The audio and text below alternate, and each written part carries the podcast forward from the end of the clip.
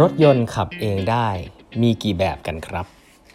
สวัสดีครับ ท่านผู้ฟังทุกท่านยินดีต้อนรับเข้าสู่ 8บรรทัดครึ่งพอดแคสต์สาระดีๆสำหรับคนทำงานที่ไม่ค่อยมีเวลาเช่นคุณครับ อยู่กับผม ต้องกวีวุฒิเจ้าของเพจ 8 บรรทัดครึ่งฮะคราวนี้เป็น EP ที่ 945 แล้วนะครับ ที่มาพูดคุยกันนะฮะ วันนี้ก็จะเล่าต่อนะครับ ถึงหนังสือ AI 2041 ของ Kai-Fu Lee นะครับวันนี้เป็น topic ที่เป็นฮอตฮิตมากของ AI นะฮะแล้วก็ผมว่าถ้าจะพูดถึง use case ที่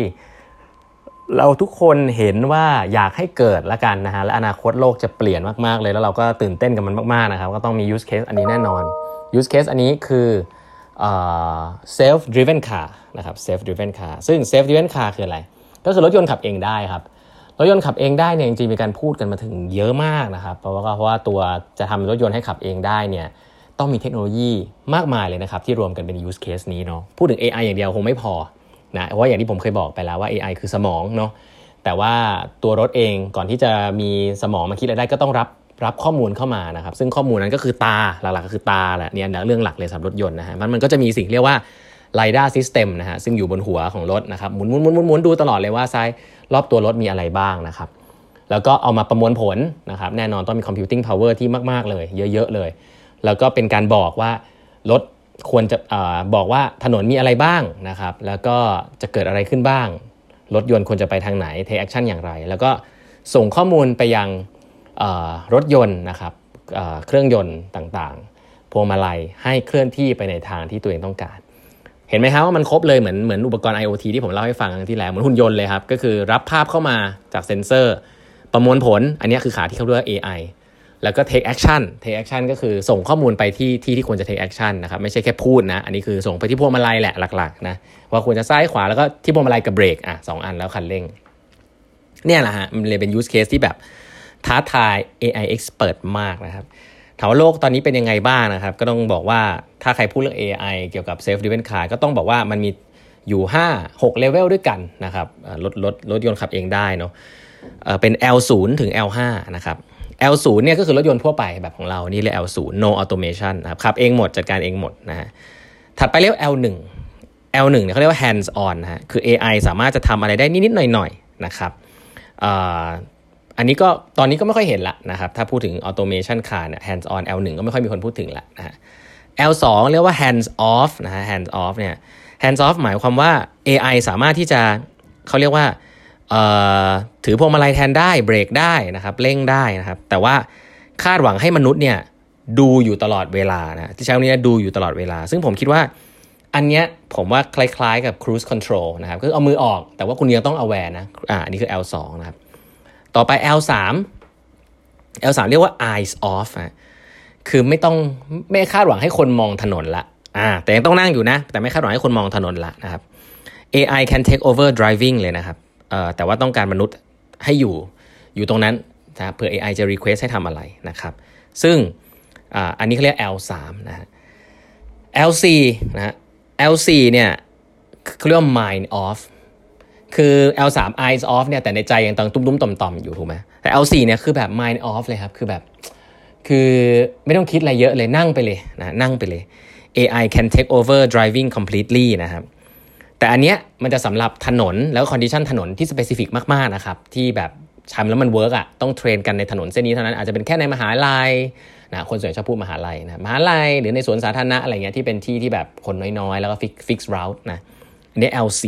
เรียกว่า mind off อันนี้คือ automate เลย fully นะครับเวลาพูดถึงพวกรถที่มี automation function อย่าง Tesla อะไรเงี้ยก็จะพูดถึง L3 กับ L4 นะครับส่วน L5 คืออะไร L5 คือ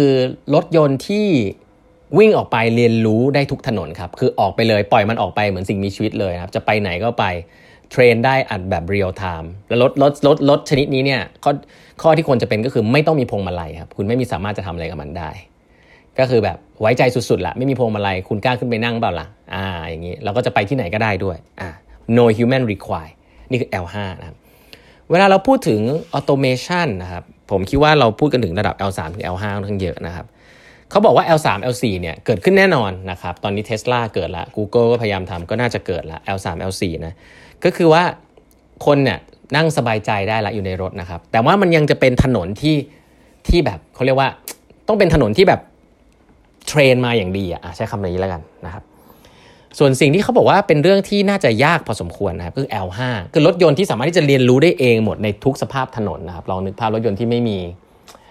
พวงมาลัยนะคุณแบบขึ้นไปแล้วคุณไว้ใจมันเลยอันนี้ค่อนข้างยากนะครับเขาคงอีกนานมาก แต่เขาบอกมันจะมีข้อดีอันนึงครับ ถ้าเกิดจะทำให้ L5 เกิดขึ้นได้เร็วฮะอันนี้น่าสนใจเขาบอกว่าแทนที่คุณจะไปเปลี่ยนวิธีการเทรนอะให้ให้มี AI อะไรที่มันซับซ้อนขึ้นใน L5 ให้เกิดขึ้นเนี่ยให้เปลี่ยนเมืองแทนนะเปลี่ยนถนนแทน เรานึกภาพดูถ้าเมืองอะได้รับการรีดีไซน์ใหม่ไปสร้างเมืองใหม่เลยนะครับ แล้วมีโกก็คือว่าทำให้ L5 เกิดขึ้นได้ เมืองเนี่ยก็จะดีไซน์ถนนในแบบที่หุ่นยนต์ไอ self auto ไอ self driven car เนี่ยสามารถที่จะเรียนรู้ได้ไวครับ จะเป็นเมืองที่มีสัญลักษณ์อะไรที่เหมาะสมกับรถขับเองได้มากๆ เขาบอกแบบนี้อาจจะเร็วกว่าสิบปีอาจจะได้เห็นนะครับ แล้วผมว่าเมืองจีนเนี่ยทำแล้ว คือสร้างเมืองมาเพื่อให้รถยนต์ขับเองได้เลยครับแทนที่จะเอารถยนต์ไปปรับให้เข้ากับถนนหลาย ๆ แบบใช่ไหมกลายว่าคุณสร้างเมืองแบบใหม่มาเลย สร้างเมืองใหญ่ ๆ เลย แล้วก็เน้นว่าทำให้เกิด L5 ให้ได้ เป็นแบบนั้นเนี่ยถนนตรงนี้ห้ามให้มีคนนะฮะคนห้ามเดินเข้ามามีกฎระเบียบต่างๆ มากมายนะครับกลายเป็นว่าถ้าคุณแบ่ง section แบบนั้นเนี่ย L5 จะเกิดได้เร็วในอนาคตนะอันนี้ก็น่าสนใจว่าเออการพัฒนาตัว self driven car เนี่ยถ้าเป็นระดับ L5 เนี่ยเปลี่ยนถนนอาจจะง่ายกว่าเปลี่ยนรถนะอ่าอะไรอย่างนี้เป็นต้นนะครับเอ่อส่วนเรื่องของการประมวลผล GPO GPS นะฮะ GPU ต่างๆนะครับที่เป็นระบบ processing ตัวนี้ปัจจุบันก็กก็ดีแล้วนะมีมีเพราะว่าเทคโนโลยีเนี่ยค่อนข้างพร้อมมากๆแล้วนะปัจจุบันนะครับปัญหาชัดเจนในเวลาพูดเรื่อง self driven car เนี่ยก็จะเป็นปัญหาเวลาจะทำให้มันเกิดเนี่ยมันจะไม่ใช่ปัญหาเทคนิคอย่างเดียวเนาะมันจะมีปัญหาในเชิงเทคเชิง non technical เช่นเขาเรียกว่า ethics นะฮะหรือว่าศีลธรรมว่าเฮ้ยเราจะปล่อยให้รถยนต์เนี่ยมันมันตัดสินใจเองหรือเปล่าว่าสมมติมันเกิดอุบัติเหตุมันจะวิ่งวิ่งชนใคร เช่น ถ้าด้านซ้ายเป็นคนรู้จัก ด้านขวาเป็นคนไม่รู้จักอย่างเงี้ยถ้าเป็นมนุษย์เนี่ยเราก็ต้องชนคนไม่รู้จักอยู่แล้วถูกไหมอันนี้คือ intuitively แต่ถ้าเป็นเอ่อเป็นหุ่นยนต์เนี่ยมันก็อาจจะต้องชน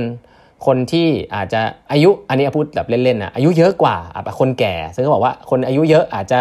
มี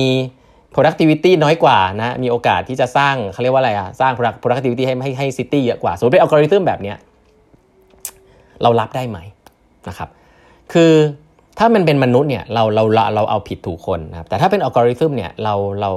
เราค่อนข้างไม่มั่นใจเอางี้แล้วกัน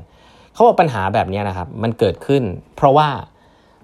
มันไม่มีใครรับผิดชอบหรือมี accountability จริงจังครับ ตอนนี้ในระบบของ self driven car คือถ้าเกิดว่ามีคนขับรถพลาดเนี่ยเราเห็นว่าอีคนนี้แหละ เป็นคนรับผิดชอบถูกไหมไม่ใช่ไม่ใช่บริษัทรถแน่นอนนะฮะเป็นไอคนนี้รับผิดชอบ ไม่ใช่คนทำถนนแน่นอน เป็นคนนี้รับผิดชอบ แต่ถ้าเป็น self driven car เนี่ยพอมันไม่มีคนขับปุ๊บเนี่ยจะให้ใครรับผิดชอบ ตอนนี้ยังไม่เคลียร์นะครับบางทีบอกถนนไม่ดี บางทีบอกมันมีคนวิ่งตัดหน้าทำให้คอมพิวเตอร์รวน บางทีบอกว่าก็ไอคนทำรถยนต์เนี่ยแหละที่มีปัญหา หรือว่าเป็นคนทำซอฟต์แวร์ของรถยนต์ ทุกวันนี้เขาบอกว่าจะปัญหาเนี้ยน่าสนใจคือถ้ามันจะปิด gap ได้ครับ accountability ต้องชัดว่าต้องมีคนหนึ่งรับไป เพราะเมื่อไหร่ก็ตามที่มีหนึ่งคนรับไปอะครับเขาจะสามารถไปคำนวณ cost ต้นทุนของเขาได้ว่า ถ้าเขาต้องรับผิดชอบเรื่องพวกนี้เเขาจะต้องชาร์จเงินคนในอีโคซิสเต็มเขาเท่าไหร่เหมือนการทำประกันนะเมื่อมันเกิดสิ่งนั้นขึ้นเนี่ยเราจะชี้เป้าไปที่หนึ่งคนได้แล้วว่า คนคนนี้เป็นคนรับผิดชอบเมื่อมีอะไรเกิดขึ้น แล้วคนคนนั้นเนี่ยก็จะเทงคิวให้เขาเรื่องพวกนี้ลงไปในต้นทุนของเขานะครับเวลาเขาโดนโดนโดนโดนฟ้องหรือโดนอะไรเงี้ยอันนี้คือสิ่งน่าสนใจว่าเออถ้า accountability ไม่เคลียร์เนี่ยเทคโนโลยีไม่เกิดครับแต่ถ้า accountability เคลียร์เรื่องนี้จะเกิด แต่ตอนนี้ยังไม่มีใครกล้ายืดอกรับไงนะเพราะฉะนั้นเรื่องนี้ น่าสนใจครับว่า self driven car เนี่ยเมื่อไหร่ก็ตามที่ accountability clear เนี่ยจะน่าสนใจ ทีนี้ก็ต้องถามพวกเรากันเองครับว่า ถ้าคุณเป็นคนตัดสินใจเรื่องนี้ใครควรจะรับผิดชอบครับถ้าเกิดรถยนต์ขับเองได้มันไปชนคนใครควรจะรับผิดชอบนะเรื่องนี้ก็คิดกันสนุกสนุกครับ วันนี้เวลาหมดแล้วนะครับ ฝากกด subscribe แปมทัดครึ่ง podcast YouTube Channel Facebook Page แล้วก็ Line OA ด้วยนะครับ เครื่องหมายแอดแล้วก็ e half ครับ e i g h t h a l s นะฮะพบกันใหม่พรุ่งนี้ครับ สวัสดีครับ